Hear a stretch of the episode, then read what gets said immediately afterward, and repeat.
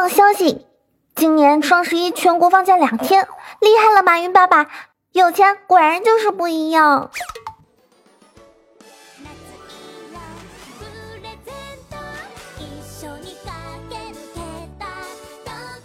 Hello Hello Hello，欢迎收听萌妹 Q 弹，我就是你们那个卖得了萌、耍得了二、当得了女神、扮得了小萝莉的周四小仙女锦觅。想要收听我的节目呢，可以订阅一下欢声蜜语专辑哦。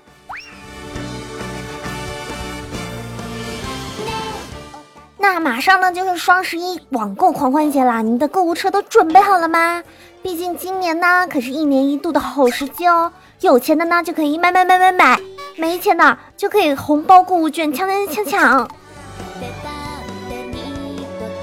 但是你们千万不要跟我说你们今年打算不买东西了，钱没了还可以再挣，可是东西下架没了，可就真的没有了呀。我就不一样啦，是什么支持我在这个灯红酒绿、功名利禄的世俗世界里面，面对一年一度的网购狂欢节，依然保持朴实无华、单纯美好的个性呢？那是穷啊。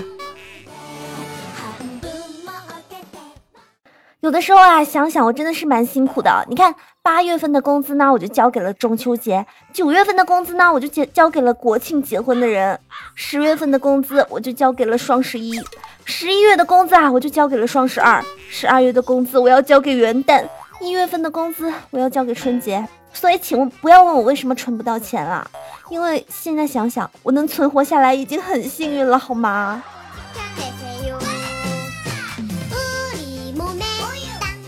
有的时候啊，人生在世，难免会遇到一些不顺心的事情。但是你换个角度想一想啊，可能就突然就豁然开朗了，是不是？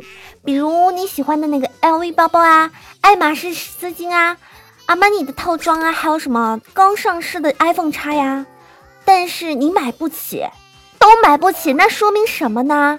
说明你穷啊？那肯定不对啊，大错特错，是不是？这说明你的经济跟不上你的审美能力。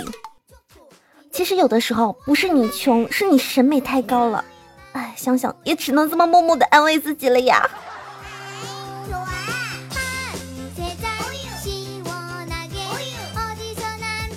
本来呢，双十一啊，我可是想了很久很久很久，因为双十零一了嘛，就好多以前舍不得买的奢侈品都在打折呢，收藏了好多好多，就想给我老妈看一下，然后让我妈支援一下我。可是当我妈看到东西以后，又看了看我，冷笑着说：“哎，你长得跟个废物似的，还买这么多奢侈品，有用吗？妈，我真的不是你充话费送的吗？”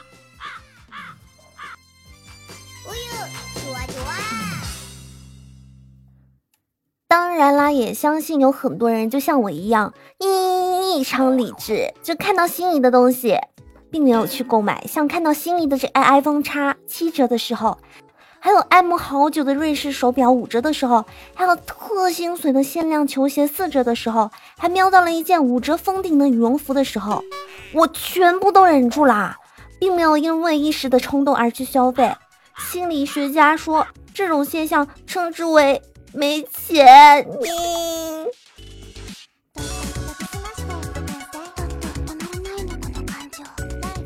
知道你们现在身边有没有这样一种情况，就是全世界的人都知道双十一了，但是呢，每天啊都是有短信啊推送给你各种各样的广告，各种买过的东西，就好像纷纷都想起你来了，纷纷都给你发消息，什么，嗯，哪个哪个，然后哪家店哪些店要打折了，哪家店哪家店好吃的要打好多好多折，哎，我真想知道什么时候短信。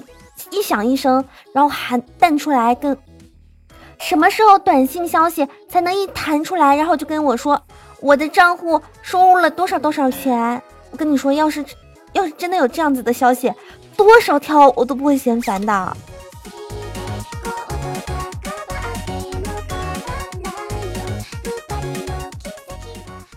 在你们网购的这么开心的时候，我也要热心的呼吁一下大家，勿忘初心啊，有没有？你们要想想当初学网购的时候的初衷，那本身呢就是为了省钱的，所以你们摸一摸你那个不存在的良心，我要强强强强烈建议一下，请把双十一还给单身狗好吗？不不要老是说什么购物节啦，我的小钱包要收不起啦。呃，正当我摸着我的小钱包，然后想着这个双十一到底要买些什么，究竟买些什么我才能还得起卡的时候，然后呢，我我表妹还有红坤呢就约我一起出来吃这个酸菜鱼。哎，我就跟他说，哎，想想还是以前这个特别单纯，什么都不用想，是不是？你看，像以前上学的时候，哪里需要花很多钱啊？是不是？饭堂的饭菜呢，就是又便宜又好吃。然后呢，就算是谈恋爱了，也是又单纯又简单的。我表妹啊，这个时候也跟我说：“姐，你那个时候真的特别单纯，一分手啊，就在自己屋里面喝一大瓶红酒，还一直狂吹风扇呢。本来那个时候啊，我妈说让我来劝劝你，结果我刚跑来，你就跑到哥的屋里面。”抱着哥，然后拽他的头发，一直哭喊说：“为什么不留我？为什么不留我？”直接拽下来了一大把头发呢！我那时候听下来特别尴尬，这都不都以前的事情了吗？还提什么呀？每次，特别是看到我哥的时候，我都特别尴尬，因为就因为他以前被我扯过头发之后，他现在就是那个刘海那边就开始有点秃。为了缓解一下这个尴尬的气氛呢，于是呢，我扭过头就去问洪坤说：“坤哥啊，你之前不是交了个女朋友吗？怎么分了呀？”洪坤呢就叹了口气说：“哎，别提了，他呢就很喜欢用那种很大的包包，喜欢戴那个很大很夸张的耳环，穿牛仔裤也是大几码的，反正就特别有个性，什么都喜欢大的。后来，他就把我给甩了。”想想都好心痛啊！然后我不知道要怎么安慰他的时候，他又接着说：“哎，要是如果钱能够买到自己喜欢的人，那就好了，那我就可以彻底死心了呀。”我仔细想了一想啊，那也是有道理的，毕竟红坤特别的穷啊。但是呢，一时看这个气氛啊，特别尴尬，特别沉默，于是呢，我就安慰说：“坤哥啊，你看。”幼儿园的恋情呢，就是死于棒棒糖；小学的恋情啊，死于换位置；初中的恋情都死于分班；高中的恋情啊，死于家长；大学的恋情都死于毕业；社会的恋情呢，就更加威武啦。那是因为它可以死在小三手里呀，钞票手里呀，房子手里呀，车子手里面呀，丈母娘手里面呀，反正就是各种死就对了呀。就连上个厕所都可能发现。自己回来就变成光棍了呢，所以啊，坤哥没有什么好担心的。双十一都到了，我们一起去购物吧。你看，没准你买到好东西，打扮自己好看了，之后就有女生来追你啦，是不是？你看，女追男呢，只隔这个刀塔撸啊撸、王者荣耀、绝地求生和炉石传说；男追女可不容易啊，隔房隔车还隔他妈呢，是不是？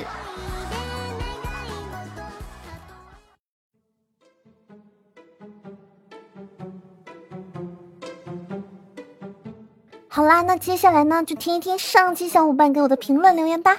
沐雨成风留言说：“终于结婚了，和老公躺在床上回忆刚认识的时候，老公啊特别严肃的跟我说，当初你失足掉在河里面了，还好我路过辖区跳下去救你了，要不然后果不敢想象呢。”我特别淡定的说：“要不是看到你经过，你以为我会失足掉进河里吗？”我好像知道了些什么呀。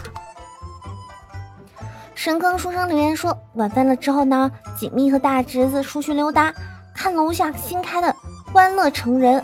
侄子呢就问锦觅说：“姑姑姑姑，这个卖的是啥呀？”锦觅机智的说：“卖大人玩具的。”侄子说：“大人的玩具，姑姑你都这么大了也没有个玩具，你去买吧，我出钱。”我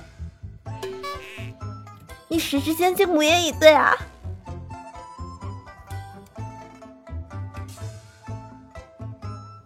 江湖夜雨残酒醉，留言说：一天突然灵机一动，问锦觅说：“如果你前男友和你现男朋友突然同时掉进水里面了，你会救谁呀？”结果锦觅说：“两个黄瓜，我救他干嘛呀？” 你说双十一别人不放过我就算了，你也要黑我？真的好吗？青林雪留言说，王子和公主能在故事的结尾幸福快乐的生活在一起，并不是因为他们脚踏实地、努力拼搏，最终战胜困难，所以得到回报啦。主要是因为他们爸妈有钱啊。所以我看看我现在，我突然懂了。瘦瘦家的小香留言说：“今天天气热爆啦，跟朋友去水上乐园玩，为了图便宜就没买泳衣，穿的裤头下去的。玩大滑梯的时候，直接把裤头冲走了，有没有？蹲在水里摸裤头，摸了好久，结果救生员以为我溺水啦，玩命的把我往外拽。哎，不说了，说多了都是泪啊。所以我就想知道你有没有被拽出来。”走光了吗？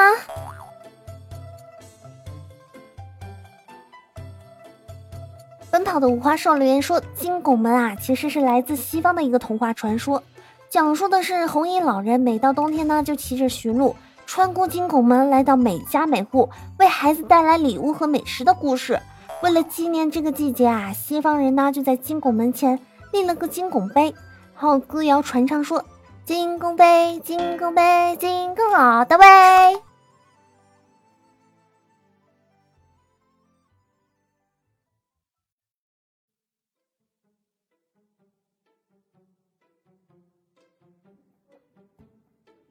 帅帅的小米娜留言说：“听锦觅的节目啊，感觉他最喜欢的那就是好想赚钱，好想吃，好想谈恋爱。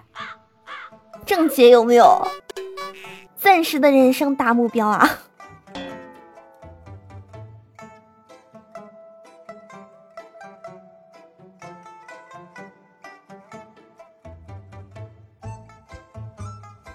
本期节目呢到这里就要结束了。喜欢我的呢，记得给我点赞、评论、转采哦。当然，如果你给我回复评论的话呢，你就有机会上我节目哟。喜欢我的呢，可以在主页上面搜索一下“迷之音锦觅”，锦是锦丝的锦，觅是寻觅的觅哦。记得要订阅一下我欢声蜜语的专辑，这样我日常更新的时候呢，你们就能第一时间收到推送啦。想了解我最新动态的呢，可以关注一下新浪微博“迷之音锦觅”，点击关注，也可以关注一下微信公众号“锦觅”的拼音加数字二二。这样节目更新的时候呢，或者是直播的时候呢，你们就能第一时间收到推送啦。好啦，骚年少女们拜了个拜。